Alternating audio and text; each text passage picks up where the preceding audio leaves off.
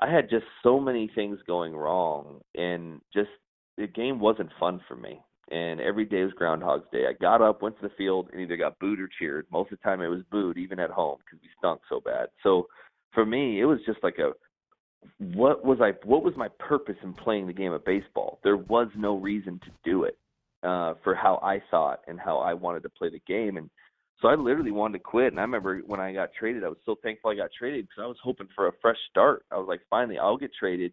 I'll go to a fresh team. But you know what, man? It just was one of those deals where it's like I, I, I got off the plane in Colorado and I got to the field. I was excited to be with a new team, but yet when I walked into the field, I immediately got depressed, and it was just like I don't want to be here. So I mean, I'm lost. I'm confused. Um, um, I, I don't, I, I don't know who to talk to. I don't know who I am. I don't know what I'm doing. And I'm walking to the field, or excuse me, I'm walking to a Starbucks one morning because I was living downtown in a hotel room.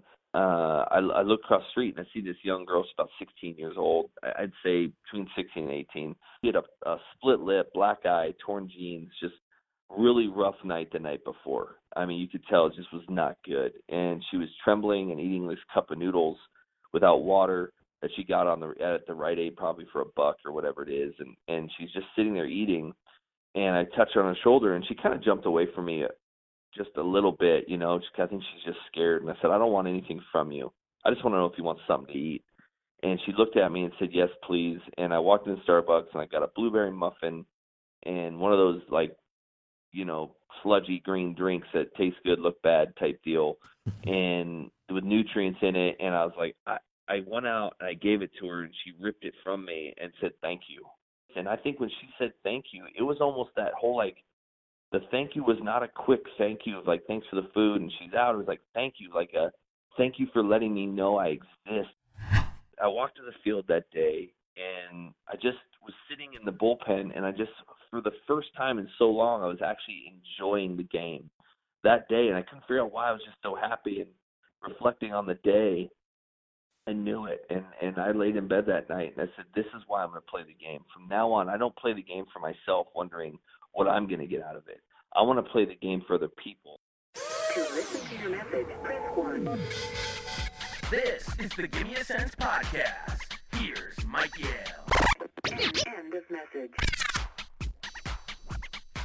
Well, our run on the show continues on with another accomplished guest, a fantastic story. But before we get to him, just a quick reminder continue to subscribe to the show, tell your friends. We've had a ton going on the last few weeks from the coaching ranks, Larry Krystkowiak, Tad Boyle. We talked a little NBA, we talked some college ball, Steve Lavin, Corey Close. All those episodes are up, nothing dated in those shows. So if you haven't had an opportunity to listen to them just yet, feel free to go back and check those out. You know, I'm all about hearing from broadcasters Michael Kim, the face of 120 Sports, Kevin Connors, who you can catch on Sports Center with some great advice. Both of those guys for aspiring broadcasters, and, and both of those guys I know read our next guest's name when they were doing highlight reads, whether it's Sports Center or 120 Sports. And I know this because I know I've said his name a ton over the course of the last few years. A three time World Series champion, played with the Royals, the Rockies, the Reds, the Giants, earned rings on those San Francisco teams. Jeremy Affeldt is our guest today. Jeremy, it is it's great to have you on the show, and I appreciate you stopping by with us.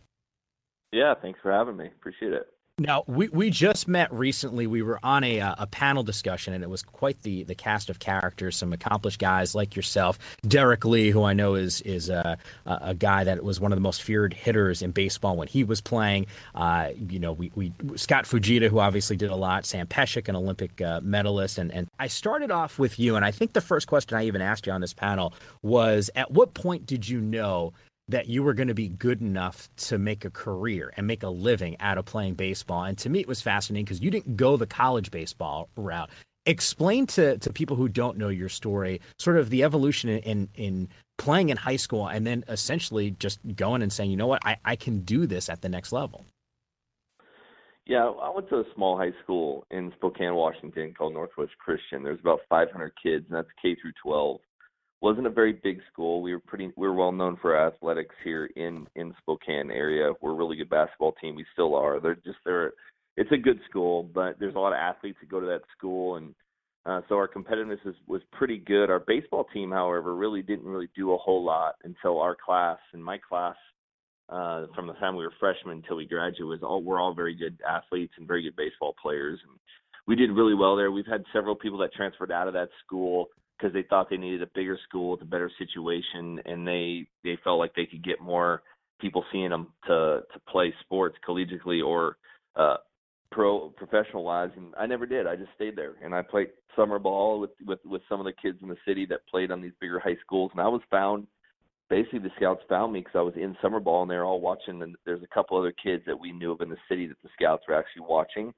and they, I think they just happened to see me while they're watching the other guys and before I knew it by the time I ended my junior year the summer going in between my junior and senior year uh at the end of that summer I had had over 30 scouts come up talk to me fill out you know all these different you know whatever these questionnaires have you fill out. It was kind of overwhelming for me a little bit, and then uh, I didn't think much of it until the baseball season, um, my senior year, and I think my first game there ended up being like 30 plus scouts at the game.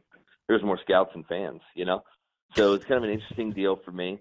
Uh, and and you know then the Gonzaga coach came out, and I'm a good friend with him actually still to this day, and he had offered me a full ride um, to come to that college, and then uh, I went on a couple other recruit trips, and I just, you know, overall for me, I just I was drafted in the third round by the by the Royals, and you know, my they paid for my college education. If baseball didn't work out, they had given me some money to go to college, and my mom was a school teacher.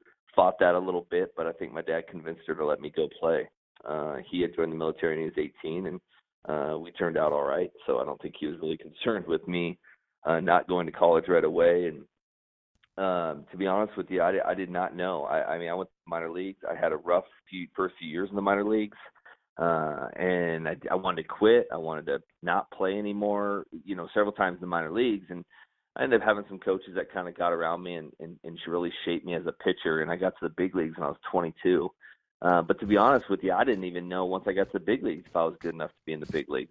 I really didn't. I, my first four and a half years were a real struggle. Uh, you know, I had some success early, and then I struggled really bad late. And and I think, frankly, if I was on a different team, if I wasn't on such a bad team, uh, then I, I probably wouldn't have stayed at the big league level. Uh, I'd probably been sent down uh, because I've seen some kids that you know had had been having pretty good years and still got sent down just because the option scenario, and they needed other guys to uh, to to be able to fill a roster based on need. And I never left for whatever reason. It was pretty awesome, and and I stayed there the whole time. And and I got traded in uh, probably in '06, four and a half years into the big leagues. I was traded and um, was frustrated with the game, and and was just frustrated with uh, just not being understanding who I was as a baseball player, a pitcher, a competitor. Then I didn't even know why I was playing the game. Uh, there's a lot of different things going into play, and then I just, you know, for then I had a, an interesting experience in Denver when I got traded, and it changed my life. It changed my career, and I ended up having, you know, the last, you know, seven and a half years or so, eight and a half years. Well, shoot, actually nine and a half years of my career ended up being pretty good, and I walk away with four World Series. Uh, uh, you know, you know, my team. I went to the World Series four different times, and have a pretty decent record there in the playoffs, and and uh, three championship rings to show for it. So overall, it was awesome, but it took me a while to figure out if I really was supposed to be there. You know, I, I want to ask you about that encounter uh, in Denver that you said changed your life, but there's a lot to digest with your path. So when you get drafted, you're what 17, 18 at that. You're 18 at that point, right? And you go to the minors. You get you get drafted in that third round by the Royals. What's life like? Is that your first time? Because you traveled a lot, right, growing up. Because you said your dad was military. I'm assuming you were kind of all over the place. But you're living by yourself, right? I mean, that's you know, I, I, think people go to college and they're still trying to figure it out. And here you are, you're actually working. Now it's baseball, but it's still a job for you. Yeah, it is. It, it is still a job. And when you sent away at 18 years of age, I think you think every kid does to a point initially when they sign. A lot of kids opt to go to college because it's like, you know, I want the college experience. You know, I want to, I, I don't know if I'm ready. Um, I'd like to play college baseball. I like to get an education. All these different things. I, I opted to go to professional baseball, and I think all the high school kids that do that, I don't think they're fully aware of who they are and what the, what really, what really is going on. And I, I walked into a situation where, I mean, I didn't even. I mean, I, I pretty much just, you know, walked in a situation where all of a sudden I'm I'm living in Washington State, and I get sent out to Fort Myers, Florida, which is the furthest possible place you could be sent uh, you know, away from your family at 18 years of age, and you walked into this hotel and you had a roommate and you had they said here you go and that was it. There was no there was no here's a transition. There was like, hey man, just kind of follow everybody else, do what everybody else does, and kind of learn your deal. And next thing I knew, I was, you know, I was making a little bit of a paycheck, not very much, and I was living in a hotel, and I was having to fend for my own, you know, food and dinner and and make ends meet and wash my own clothes, which I had no idea how to do. And you know, I just had a lot of stuff going on, and I, I had to grow up really quick because I had to figure out who I was and what I was about, how to function, take care of myself, and and and and control my own scenario per se, because you didn't have the parents to protect you, you didn't have the parents to really pay your bills and all these different things, and so I had to grow up pretty quick, and it was an interesting experience. But I'm thankful for it to this day. I feel like I've had a lot of experiences. I did travel a lot as a kid, but this year, you know, me having to travel and fend for myself, I got married at 20 years of age, and um my wife and I you know even went through the minor leagues together and and and I, I think we we grew up and we became strong because of it and uh, I think we're better because of it but it was definitely a struggle mentioned your wife and getting married at 20. I've had a few coaches on Larry Krystkowiak, Tad Boyle, who I mentioned at the top of this podcast. Um, next week's show is actually Rick Neuheisel, who is one of uh, my colleagues here at Pac 12 Network, and, and I know his wife. But I, I bring up the wives situation because the coaches always talk about just their wives and how thankful they are that their wives were so patient because of the moves because they were they were grinding it out not making a lot of money especially when they first started in their careers i got to think that's got to be a really difficult thing to navigate as a married man going through the minors having this dream of maybe playing baseball and and at the professional level just sort of the sacrifice that that both of you guys have to make in that situation Hundred percent. You know, I, my my wife, you know, she went to school for two years out of high school, and she was did some interior design uh, stuff, and then we got married, and and I mean, we, I mean, we were in an apartment. Our first year being married, in spring training, we lived in a house with you know, uh, three other ball players, and just to make rent in spring training, and then we go to the season, and I'm in a house with uh with two other teammates or an apartment excuse me two or a three bedroom apartment and i have two teammates with us so my wife who she just married to me all of a sudden she goes in next thing i in an apartment she's in an apartment with three men and and trying she's a neat freak right? So she's clean. I mean she's finding all kinds she i mean she's she got trash everywhere she's she i mean yeah you know i i personally never did tobacco but you know she walks out into the living room and she's all of a sudden looking at these dip cups on the ground and she's like what i mean it was a complete culture shock a little bit for uh to to go through this and she took a job and i remember reality for me man we we we uh you know we you know i remember getting my first paycheck in a ball and she worked part time at Nordstrom's and she made more money in her paycheck than I did and I was at the field every day all day like and and you know she's having to go to work to help pay the rent but she's making more money working 20 hours a week than I was making and and we had we had to do a lot of different things we learned a lot of we learned how to survive and we learned and then the next year we were on our own in double A again she was working a little bit and and and we're in our own apartment and we kind of we got to the big leagues with two years after we were married. I skipped AAA and went to the big leagues in 02, which was amazing then too, because I mean, you know, you know, so you get those paychecks and they're a lot different, you know. But I feel like we had to go through a lot of things, and my wife, to still this day, had to put a lot of stuff on hold, you know. So she's she's used her some of her degree to do some things for friends and her own self and stuff like that, but you know, she we you know we kind of and everybody kind of would think, well, boo hoo, you know, she had to put her dream on hold to bounce around and be with a major league athlete, but it's not glamorous for the wives all the time. To be honest with you, it's it, we we we live it we live life, and I know there's media and everything pumps us as you know entertainers and all that stuff, and there is truth to that. But the reality of it is, we still have problems. Now we might not have similar problems that other people have, but we have our own issues, and and and we got to function as life. And so our wives don't sit there. My wife especially never looked at me as some amazing prayer. I come home and it wasn't like, oh my gosh, Jeremy, my amazing major league athlete husband. That's not that's not how it goes, you know.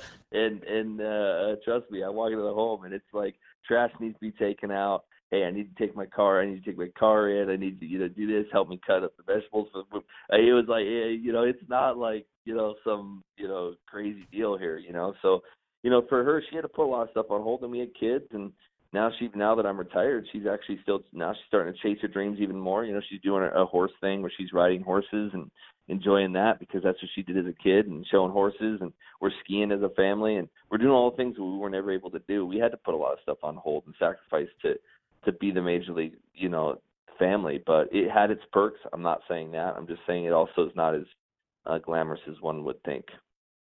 Uh, those romantic dinners with uh, in A ball with uh, two other dudes Yeah. there, I'm sure Yeah. wasn't exactly it what you envisioned awesome. that I do. I, I bet that is Right. the case. I bet that's the case. What what now when you're you're going through this path and this journey is do you reflect back like while it's happening you probably don't realize how great it is or maybe it wasn't great but like do you think back at those moments fondly you know whether it was having the, the two dude roommates in there or just some of the the kind of the grind the process what it took to get to that point do you look back at that struggle and, and say boy i wouldn't exchange it for the world Yeah, I really wouldn't. I hated it. I don't wish it upon anybody necessarily. Some of the struggles that I had, but I also don't feel like I really think. I don't think I would have became the the athlete that I think I became if I didn't go through those struggles. You know, I think there was a there was there was a lot of good stuff that happened, and I learned real quick that you don't succeed through through doing well all the time. I, in fact, I don't think anybody succeeds from ever doing well.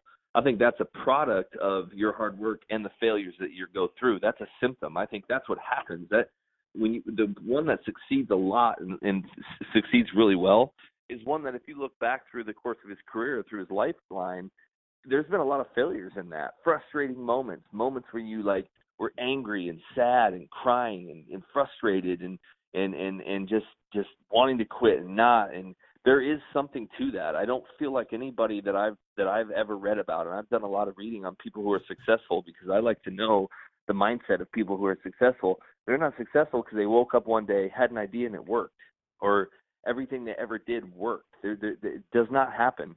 And one that seems to succeed a lot, you know, early and never failing. People are like, man, he's never failed. He's never, you know, had anything go wrong. Well, yeah, for right now.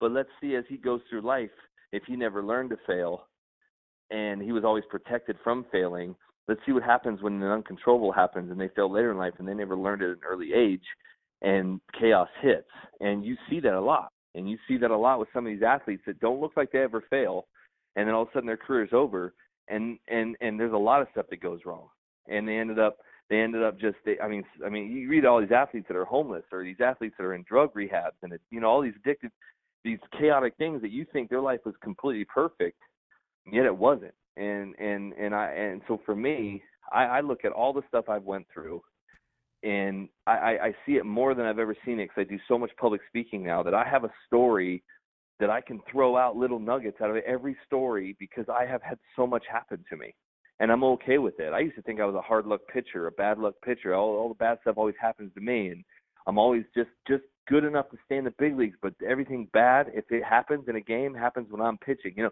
stuff like that. I used to complain and get frustrated and get angry, but now I look back and I think, you know what? I I think there's so much good that came out of that, and it really shaped me not only as a baseball player but as a person. When I'm raising my sons, when I'm, you know, when I'm trying to encourage my wife, and we're going through marriage, normal marriage scenarios and issues. We there, there, there's learning things that you go through, and I learned that at such an early age where now I embrace some of those things. I don't enjoy them by any means, and I don't like say, man, I hope you get to go through it. I would never say that to anybody, but I do also embrace it at the same time and know that it's something good's going to come out of it. jeremy so when you're in the bigs what's what's that low point Uh, failure. What's failure look like when you're in the big leagues? Uh, is that what you're asking? yeah yeah Yeah, well, there's a lot of stuff that goes on in the you know when you fail on a big league level, you fail in the minor leagues. The excuse is it's okay, we're developing you, right? You're we're, we're developing. Failure's going to happen. We're trying to. When you fail at the big league level, you cost a lot of people money.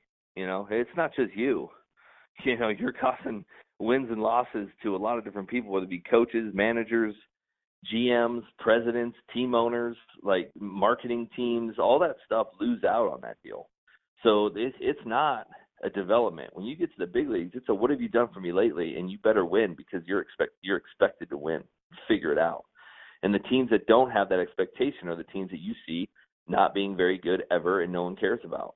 So like there is a high expectation at the major league level. And and to fail at the major league level, I mean, especially now, I mean, you've got Twitter and Instagram and Facebook and media putting their stuff on Twitter and they shame you. And and and a lot of and, and media have a hard time because they don't know they're doing their job. So it's a hard thing for them to do. They're trying to report what happened, but yet in the other sense of it, they're actually reporting on someone's failure and they're exposing it to everybody, to millions of people. And so it's a natural thing for ball players to be shamed and to be insecure because the fact of the matter is is we we we can't function at these levels that people expect us to function at on an everyday basis. We're not robots, and so to fail on these on these levels, you have to have this mindset of like the sun comes up the next day. The good thing is we play six out of seven days most of the time, you know, a week, and I'm going to have another chance quickly. And as soon as I succeed, all those other things are going to go away. I can move on, and and it, it's very hard mentally, but it, it's very frustrating. And you'll see that most guys, especially in baseball, because of how how, how mentally tough it is to play the game because we play so often. We don't play once a week on Sundays. No offense to NFL, but we don't. You know, that's we play every day, and to to be able to hit that grind every day and to go to the ballpark every day and to compete every day at the top of your game was what the expectation level is you just can't do it. And and so when you fail at that level you have to be strong enough to say those things happen. I don't care what the media says. I don't care what the fans say. I don't care what the gm and the coaches I mean, they might be frustrated but they're frustrated because they lost a game but i got to move on and be ready for the next game and and you have to be so mentally tough and thick skinned it is very very difficult to do and a lot of guys get weeded out in the minor leagues over that but especially at the big league level if you're not mentally tough you will not survive. You might get away for three, four, five years, but that's about it, and you're out. And I don't have never faced or played with mentally weak people at the major league level that have lasted anywhere near more than five years in the game. You just can't do it. And so for me, you know, to fail at the at the major league level, you have to know how to focus and go through life living with a little bit of some insecurities to drive you and dealing with shame and how to handle it you know, at, at the major league level. But it, it, it wrecks guys. It can. It can very easily wreck guys, and it causes their identity to become different. It causes their character to become different. You see guys, and they just. I became different. I I even saw it in my relationships outside of the game where I just didn't trust a lot of people. I didn't trust my own wife. I you know I you know with me because I didn't I, I guarded myself so much because I couldn't let people into who I really was because I failed and I hated failing and I hated being exposed for my failure, but it's the job in which I played. So it's very difficult uh, as a human being to play sports in general. Jeremy, you've said this before. There was a point in your career where you hated baseball. You're telling me about some of those low points, the grind, what it was like to try to to stay strong, maybe some trust issues that you had as well. What's the what's that turning point for you? You know, when I got traded uh, in 2006, I got traded from Colorado, or excuse me, Kansas City to Colorado, and I hate. I mean, I I literally hated baseball. I mean, for four and a half years, the first couple of years were great. I had done okay, but then there was this fact where you just lost as much as we did in Kansas City, and I was moved from a starter to a closer to a reliever to a left-handed specialist, back to a starter, back to a reliever to a setup man, close a little bit again.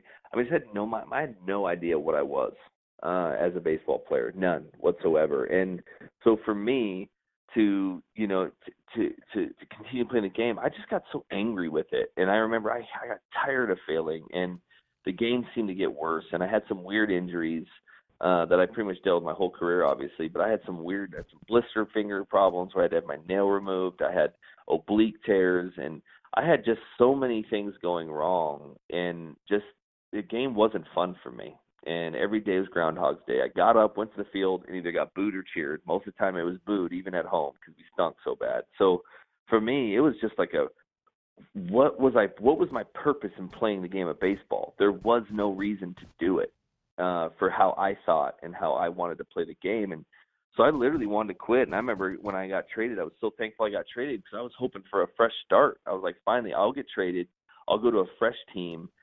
But you know what, man? It just was one of those deals where it's like I, I, I got off the plane in Colorado and I got to the field. I was excited to be with a new team, but yet when I walked into the field, I immediately got depressed, and it was just like I don't want to be here. I mean, just it's just this mentality of you go and you're trying to compete and things aren't working out. You're just it's like ah, you're just so self-absorbed with you with your own life and you're exhausted and mentally exhausted, emotionally exhausted. I just I wasn't liking the game, but I couldn't tell anybody because no one's going to resonate with someone that says I hate being a major league athlete.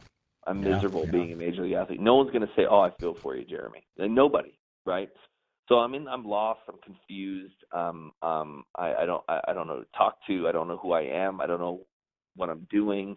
And I'm walking to the field, or excuse me, I'm walking to a Starbucks one morning because I was living downtown in a hotel room, and and uh, I, I look across the street and I see this young girl. She's about 16 years old. I'd say between 16 and 18. She did not look very old. And I, I cross the street and, and and there's this this the 16th Street Mall is like just the main one of the main streets that you can't take cars down. There's a little trolley that runs it. Most people are walking it, but it's the street that you walk down in Denver to eat, to shop, and there's a lot of street kids for whatever reason. A lot of high school. It seems like teenagers that are on the streets and homeless, and I don't know why they flock there. I don't know if there's a security blanket for them because there's strength among numbers or or what, but it seems like there's a lot of them there. And, and she had a, a split lip, black eye, torn jeans, just really rough night the night before. I mean, you could tell it just was not good. And she was trembling and eating this cup of noodles without water that she got on the at the Rite Aid probably for a buck or whatever it is, and and she's just sitting there eating. And I touched her on her shoulder, and she kind of jumped away from me uh, just a little bit, you know. Just I think she's just scared. And I said, I don't want anything from you. I just want to know if you want something to eat. And she looked at me and said, Yes, please. And I walked into Starbucks and I got a blueberry muffin and one of those like, you know, sludgy green drinks that taste good, look bad type deal, and with nutrients in it. And I was like, I, I went out and I gave it to her and she ripped it from me and said thank you. And but she didn't just say thank you. She looked at me and said thank you. And we actually kind of kind of stared at her and we kind of stared at each other for a few minutes. And it was the weirdest thing because I had this weird connection with her because I was like thinking like you just she just almost saw into my soul almost like man you know what you are lost you are confused you are scared you have no idea who you are and frankly you probably don't even know what life's going to look like in a few hours for you and and and and there's so much confusion and yet no one no one knows you exist and i think when she said thank you it was almost that whole like the thank you was not a quick thank you of like thanks for the food and she's out it was like thank you like a thank you for letting me know I exist because so many people and we all do it. We walk on the other side of the street or we all of a sudden get this instant deafness where someone asks us for money or something to eat and we act like we don't hear them or the fake phone call comes in on the cell phone so you can act like you're preoccupied, you know? Like it happens to all of us. It's an uncomfortable situation at times. And for her to say thank you. It was like, man, you, you let me know I existed and I needed this food. And I was like, I need that same thing. Like you, you, do, I wear nicer clothes. I obviously have a place to work. I make a pretty good paycheck and I, I have a shelter over my head that's pretty nice. And, and you, you don't have any of that yet emotionally and in, in our souls, we're in the same place, scared, lost, not knowing who to talk to, you know, and it was, I walked to the field that day and I just was sitting in the bullpen and I just for the first time in so long I was actually enjoying the game that day. And I couldn't figure out why I was just so happy and reflecting on the day I knew it and and I laid in bed that night and I said this is why I'm going to play the game. From now on I don't play the game for myself wondering what I'm going to get out of it. I want to play the game for other people. I want to play the game to be able to be on a platform that allows me to have a voice to speak into other people's lives to know that I put my pants on one leg at a time, just like everybody else, and that there are pains in communities and the teams in which I play, and we need to be more vocal and active in that. And I want to use whatever I have, whether it's maybe financial means, whether it be having the voice of the media right there, the platforms to be able to get in the communities because I'm a baseball player, whatever I can have. I just had this epiphany. I was laying in bed and I was like, I want to use this as an a, as a means to get in and to help out these situations, whether it be for my future kids to to be have opportunities or for for people who live on the street or poverty scenarios. And then I got into poverty. I got into understanding what poverty looked like in communities and and what we can do to help and how I can help and and and you see it now. These ball players have fundraisers and and they're able to they're able to raise tons of money for causes. And I said, this is why I play the game. And you flip over that baseball card and you'll see from 02 to 06, it was not that great. And from 07 to when I retired, I think there was one year in there that might be bad, and it was my last year. You know, when I wasn't playing on all cylinders, my body was hurting so bad, and and I just had a great time playing the game. Obviously, three, four World Series in that time frame, three World Championships, platforms, able to speak, opportunities out the wazoo to be able to make impact, and I'm so thankful that I met that girl that changed my whole focus on why I do what I do and gave me a reason for succeeding, not just for my own selfish needs. And, and that was very important to me.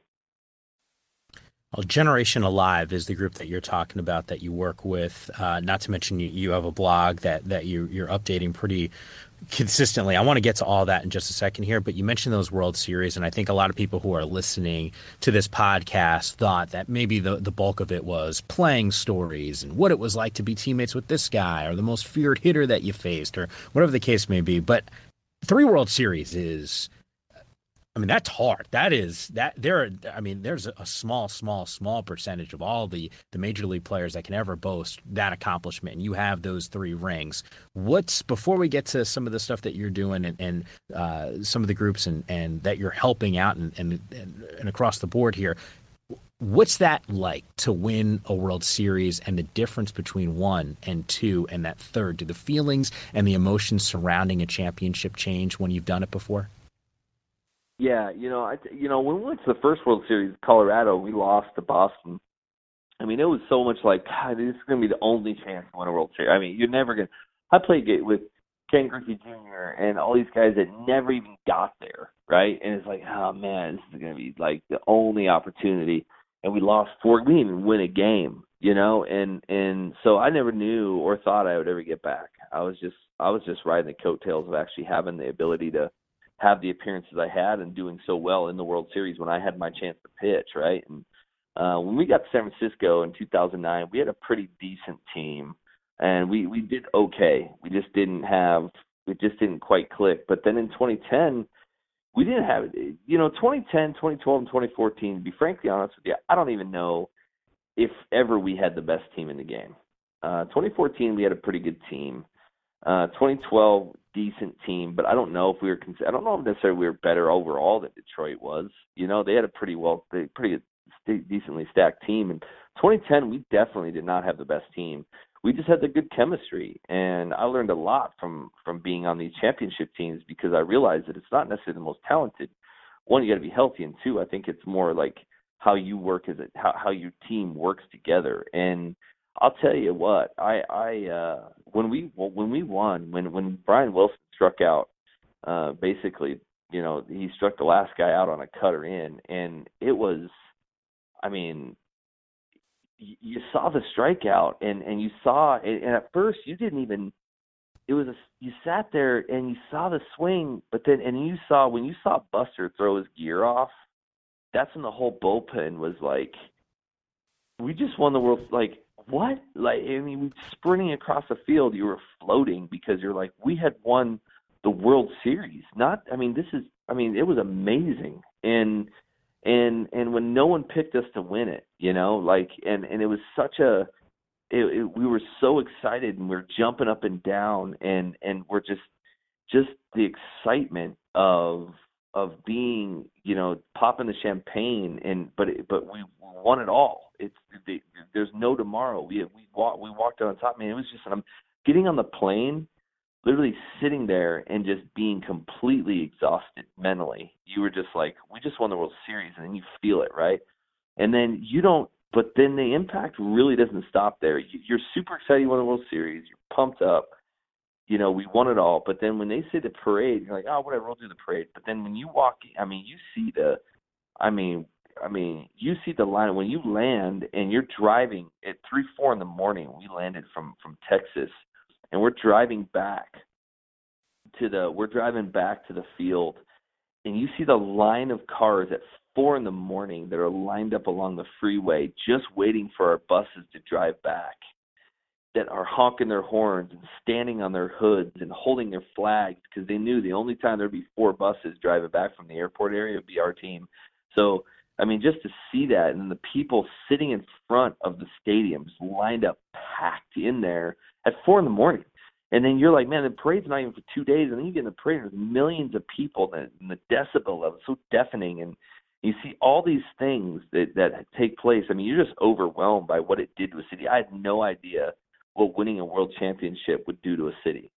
Zero. And and to see what we got to do and to ride down those streets and Market Street uh, was was amazing. And then when we did it in 2012 and again in 2014, I mean, your celebrations became you're a little more experienced with your celebrations. You're a little more experienced with how to compete in certain situations when other teams weren't because we had done it before. But when you win the third one in 2014, Game Seven, I mean that was the that was probably the toughest of all the World Series, obviously. And, and Game Seven, I pitched in that game. It was probably the biggest game of my career ever, and and the stress level was amazing, how high it was.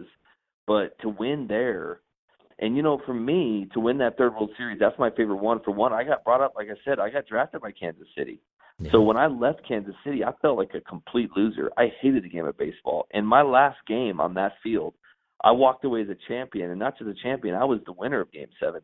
So my wife, I mean, that was the first time she didn't have a newborn child. And all the other World Series, she had a newborn child, and she was, I mean, I mean, it was a, she was coming to these World Series games. So finally, she didn't have a baby. She got to come on her own. She left the kids. She's like, no, no, the kids will celebrate when we get back. I'm coming to World Series without a newborn strapped to my chest, you know, and and uh, and and so she and I just remember when I was the winner of Game Seven, we won that game.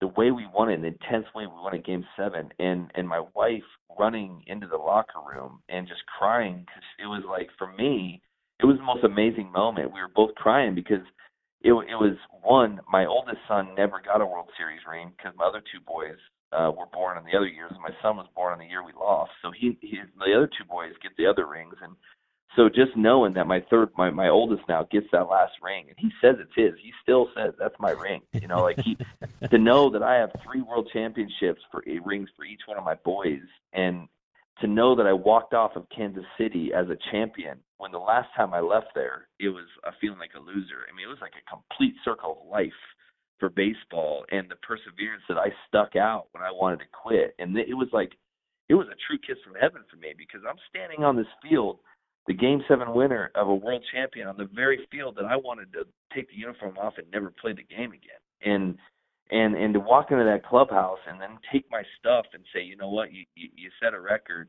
We're going to need your stuff for the Hall of Fame. I mean, it it was unbelievable. It was my wife and I. We just sat there and cried as we were hugging each other. It was an amazing experience, and and to to now walk into the to to go through that last parade with that understanding and to be able to give the speech that they allowed me to give in front of all those people, I mean, what an amazing, amazing end to to a career. I played obviously one year after that, but I kind of knew it was the end, and and it was the end because I wanted to respect the end. And I could have kept playing. I could still play today. I I think I can get in shape right now and try and play Major League Baseball. I truly feel that. But there's I want to respect everything about the career, and in that there's no greater way to end your career. And and so it was awesome for me, and every one of them got better. And I, I mean, what a, I, I don't even. Sometimes I look back, I can't even believe that I'm actually. I not only that, you're a three-time World Series champ, but you're a dynasty. You're part of a dynasty, which are very rare in this game. And I mean, it, it is. It was. I mean, there's nothing more honorable than how my career unfolded. The frustrations, the failures, the successes, the highs, the lows, the, the champagne popping to the uh, wanting to pack up my bag and take the uniform, quit, and go home. I mean, it was a full full circle career for me, and and I went through every level of emotion. And I, I don't think there's many many ball players that can say they went through every level. I think a lot of us have gone through some, but I truly believe that I went through every single level because I have a story for every situation, and that, that I think I can that I think I can help build leaders on, and it was amazing for me. You tell me this story and you talk about the highs. You said, hey, what it was like to be in San Francisco, be on Market Street. And I was, you know, we launched Pac 12 Network in, in 2012. So I remember being around in San Francisco and, and being a guy that grew up on the East Coast, you know, a Mets fan and uh, growing up in that, you know, New, northern New Jersey, New York City area.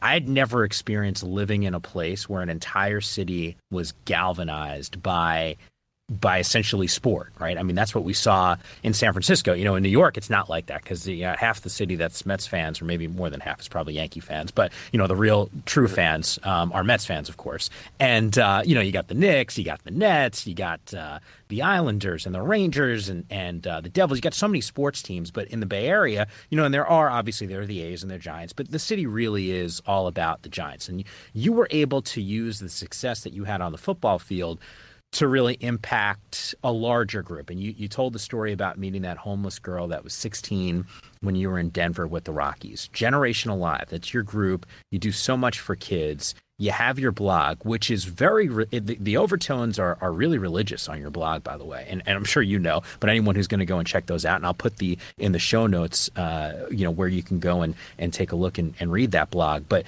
talk to me about Generation Alive and, and the things that that group does. Yeah, so a lot of what we do at Generation Alive, we we're building servant leaders, and and we do a lot of stuff in poverty because we just believe that acts of service is a big way to build leaders. Because you know, for me, you have to have a characteristic about you. When you when you want to be a servant leader, you have to have that idea of not thinking of oneself, and you want to get ahead, and you want to, but you don't want to be a dictator. And uh, for me, there there are things in in, in poverty where when you walk down streets or it, it doesn't even it, it it's just an impoverished mind right? Even if it's not like the poor like the looking at someone who's hungry or or without you know shelter it's you know when i look at someone that can be impoverished it could be even like you know what i can see you're struggling with life. You're you have you have a poverty issue with just your mindset on life. You're lacking something that you really need you know? And so that's building servant leaders. And and for me you know when i started generation alive uh it was it it was to build leaders, but but the best way that we have found that we can get into schools and to to really train these servant leaders is is to teach on idea on the on the on on leading with the with it with with compassion. And why we do that is because when you feel bad for somebody that's sympathy right? That's like oh you know or empathy type thing too right? It's an empathetic thing where you walk through and you see someone without food and you're like oh man that sucks you know? And then you move on there is that feeling. But when you put an action to that feeling, that's called compassion.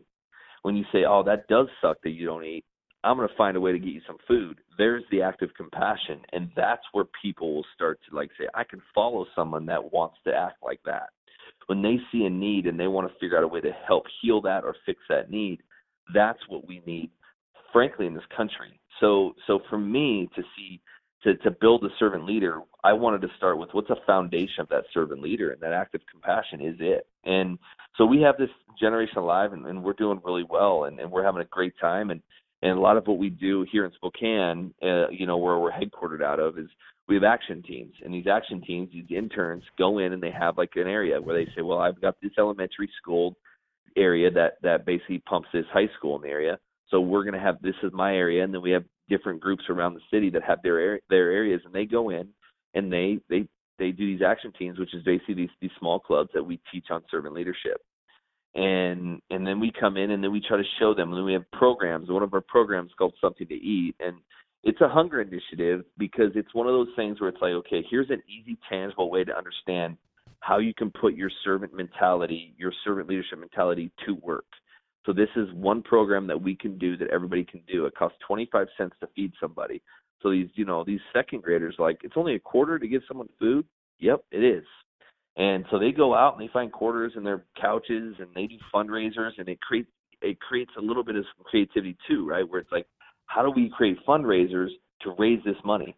And so these kids have these all these different ways to raise money and to give back. And it's so empowering for these kids because now you go into these elementary and these high school.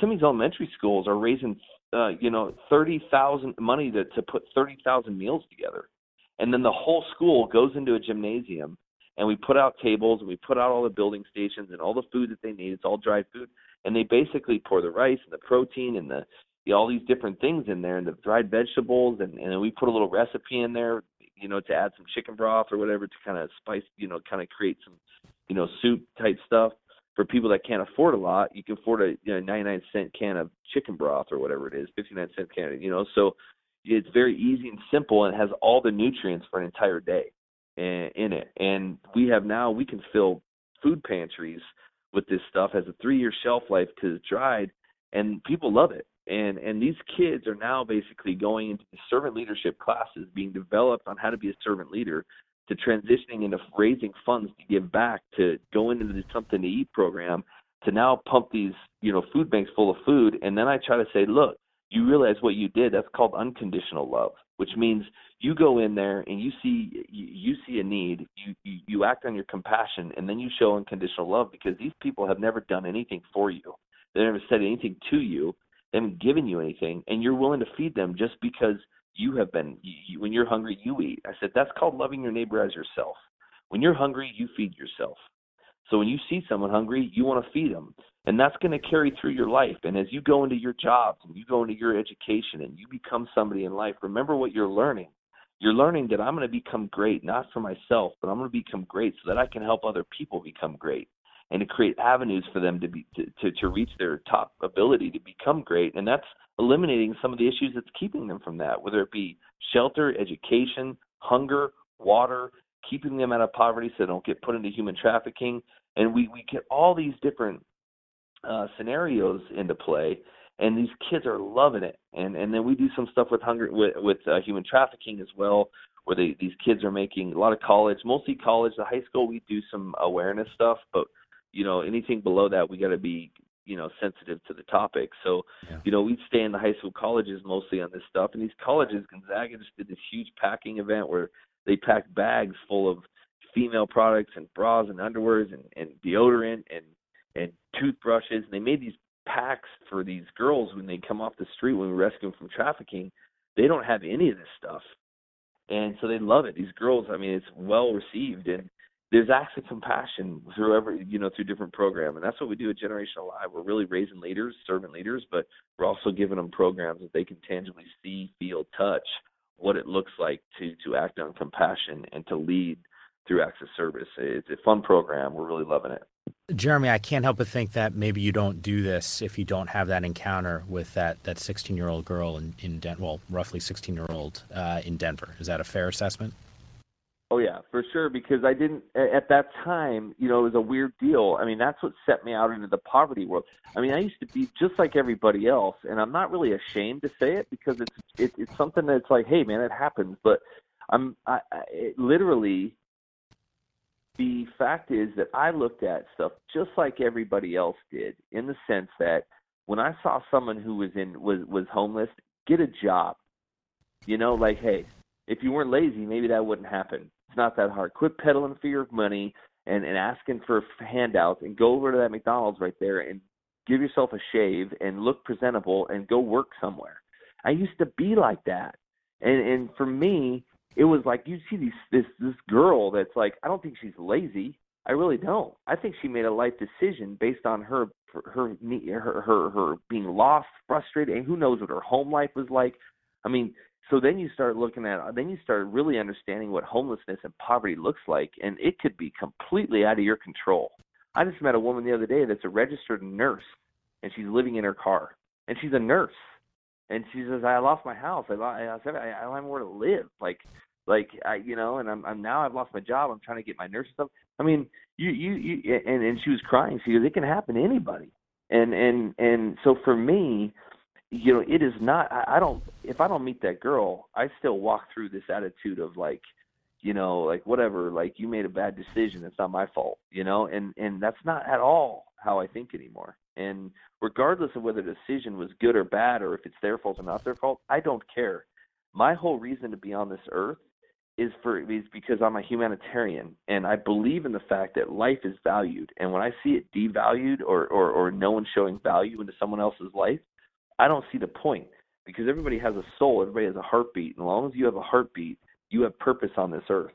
And so you might be homeless and you might look like you're nothing, but you have a heartbeat. Therefore, there's a reason why you're here. And until that heart stops, I don't believe that your purpose stops. And so for me, that's what I want to pour into, and I want to help. You know, do I think poverty can be eliminated? I do actually. I I I, I think the poor always be among us, but it's a fact that if, if if people really wanted to end hunger, we could. I don't. I think that there's too much selfishness in this world overall that it will. I think that it, I don't think it'll ever end, but I'm sure going to do my part in helping it end. And if I can, and because I believe that's why I'm here, and I believe that's why my sons are here, and I believe that's what leaders do. And and so that's why we do it. We do a Generation Alive, and that's what I do with my boys, and that's how I raise my boys. Jeremy, your blog is Life Justice in Major League Baseball. I alluded to the fact that there's a lot of you know religious overtones to it. Were you always religious? And I, Uh, I guess yeah, I well, asked. You know, I was, yeah, no, I was. I was actually always raised in a Christian home. Um, I, I think that you know I, when I was so I was brought up in in a home of Christianity. I think when I when I went away to play baseball at 18 years of age, that's where basically you know I had the rubber met you know the road. You know, like for me, it was like okay, am I going to am I going to continue down this road because now it's my own choice. I don't go to church because my parents wake me up every Sunday, you know, and say we're going to church. Yeah. You go because you want to go. And and I broke down, man, and I started doing my own stuff. I went on my own journey. And and I, I, I had great encounters and I had a, I've always been someone that had a relationship with Jesus Christ. That's who that's who I am. But the fact of the matter is when someone says I even went through times where it's like, Are you a Christian? I wanted to be like, uh, I don't really know if I really want to say yes to that because I think Christianity gets put in this whole like genre of people, and I think that the way some Christians have treated human beings is just atrocious, and it's not what Jesus has asked us to do. The guy that I follow, right? And so for me, it's like I, you know what, I. So they said, "Are you not a Christian?" I said, "You know what? I'm a follower of Jesus Christ. That's who I am. And if you want to put me in, if you want to say Christian, fine, say it. But don't put me in with those people over there that are trying to that are trying to like do mean things and pick it against people's sexuality and and and and and I might be someone that's pro life, but I can tell you right now I'm not going to blow up an abortion clinic. You know, so don't tell me, don't put me with that group. And and and don't put me within these groups that that sit there and get so angry at the lay and at the at the gay and lesbian lifestyle because I'm not a part of that group. So I don't want to be a part of that either. So I want to be someone that says, no, I, I love my neighbor as myself. I, I work off of two commands, and that's love God with all my heart, soul, and mind, and that's love your neighbor as yourself, against which I think there is no law.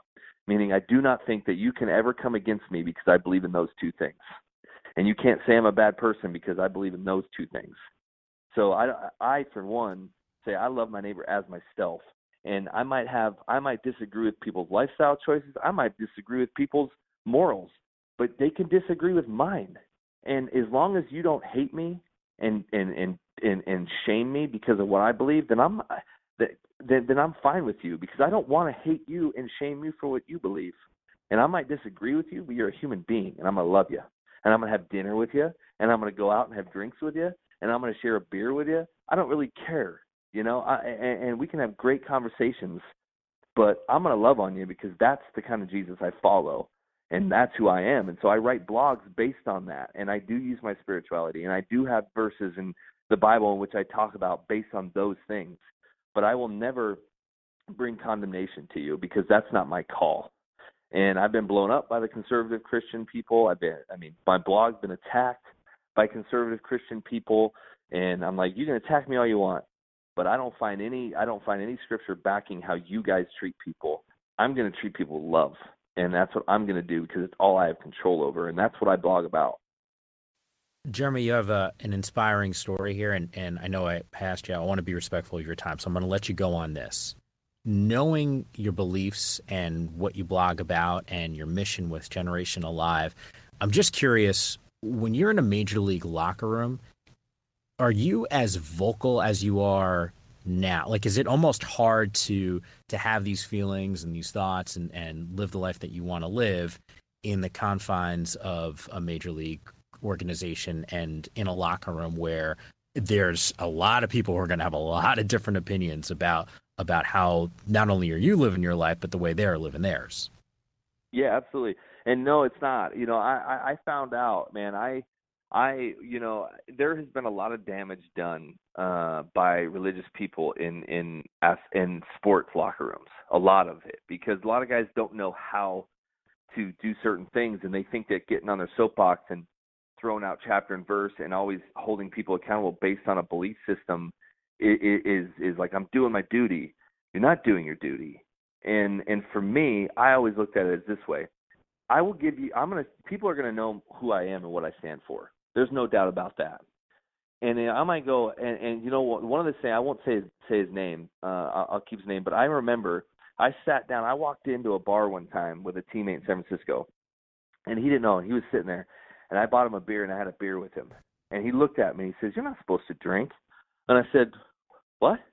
He goes, "You can't drink beer." And I said, "Based on what?" And he says, "Well, the Bible says not. You're not supposed to drink." I said, "Actually, the Bible." I said, first of all, I got to ask you a question do you believe in the Bible? And he said, no. I said, then you probably shouldn't hold me to it because if you don't believe in it, you can't you can't judge me on it. I said, however, I said, let me ask you something. I said, I I said, do you think that the Bible says I can't drink, or you think the Bible says don't get drunk? And he said, well, don't get drunk. I said, right.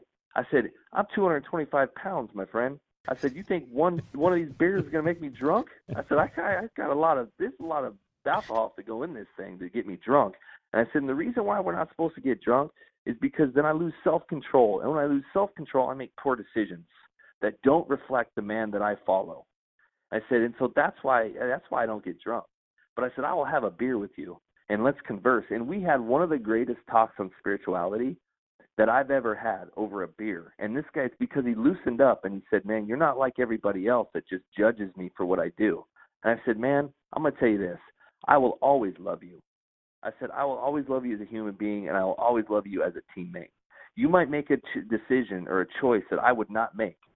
I won't follow you in making that decision. If you ask my opinion and you say, Jeremy, do you think what I did was right or wrong? I will then clarify and say, let me let me clarify. Are you asking my opinion? And if you say yes, I will say, well, in my opinion, I don't think what you did was right, and this is why. But if you don't ask my opinion, I will never give it to you. But I will always treat you as my friend, as a teammate, and I will always love you. So know that. And man, I'm telling you, that opened up so much for me because now I was able to express. Everybody knew, and that giant. You can ask any one of those Giants players, any Rockies player, anybody I played with, they will know what I stood for, and they will say, "Man, I appreciate that." And and I've had so many compliments from non-believing, non-religious teammates that said, "Man, I appreciate how you handled me, and how you just never really came across as like a judgmental person." And I said, because that's not. I said, yeah, because you go across to any of these other Christians that are judgmental and pounding the law and telling them they can't do this and they can't do that. How is that working for them? Are they well received? No, they're not. And I said, I'm not going to be well received a lot of times just because of who I stand for, but I guarantee you, you get to know me. And the one that I followed, Jesus Christ, it said the sinners loved being around him because he just he just loved them. He didn't judge them and condemn them all the time. I said, we're all sinners, man. I mess up just like you do. I said I might not mess up in the same ways, but I still mess up. I do things that probably are not right. I say things that probably are not right. I think things that probably are not right. So why am I any better than you? I said I'm just going to make sure I love you, man, and I'm going to encourage you. And if you have ever want to have, ask me a question or an opinion, I'll give it to you. But until then, I have no right to step in and try to push something on you that you're not ready for. And it was great. And and I've I've run my whole career that way. And I've had I have a lot of friends. In fact, honestly, some of my closest friends are actually uh, the non-Christian friends because it's so much easier sometimes to hang out with those guys because they're like, yeah, whatever, uh, you know, like this is hang out. We don't have to always like live up to a chapter and verse that everybody else throws at you, you know. And so for me, it's uh, it, it's a great time, and that's just who I am, and I and I'm unashamed to say that, and I'm unapologetic for it phenomenal uh, story, career path, Generation Alive, not to mention the blog Life Justice and Major League Baseball. They'll be in the show notes as well. Uh, Jeremy, I, you know, we met the other day. I wanted to get you on the show. I can't thank you enough for your time, and, and I'd love to have you back to actually talk about some of the things that happened on the baseball field as well yeah, uh, down sure. the road. But but thanks so much for for the time. Yeah, absolutely, man. Well, quick thanks to Jeremy once again for popping on the show with us. I know uh, really a great mission, uh, Generation Alive, and helping kids out and having kids help other kids. Just uh, really cool. Hope you guys enjoyed the story. Not to mention, uh, in some way, also inspired by by some of the work Jeremy and his team uh, are doing out there in the community. Once again, it'll be in the show notes if you want to help out or, or even check out Jeremy's blog. Next week on the show, I am lucky enough to call him a friend. He's a former colleague. His name has popped up on this podcast more than a few times. He works at CBS now, but he was with us at Pac 12 Network. He coached at uh, Washington, Colorado, UCLA. Rick Neuheisel, uh, the always entertaining uh, Rick Neuheisel, is going to be on the show next week. So, once again, continue to subscribe to the show. Let your friends know, pass it along on social media, and uh, always appreciate you guys downloading and listening.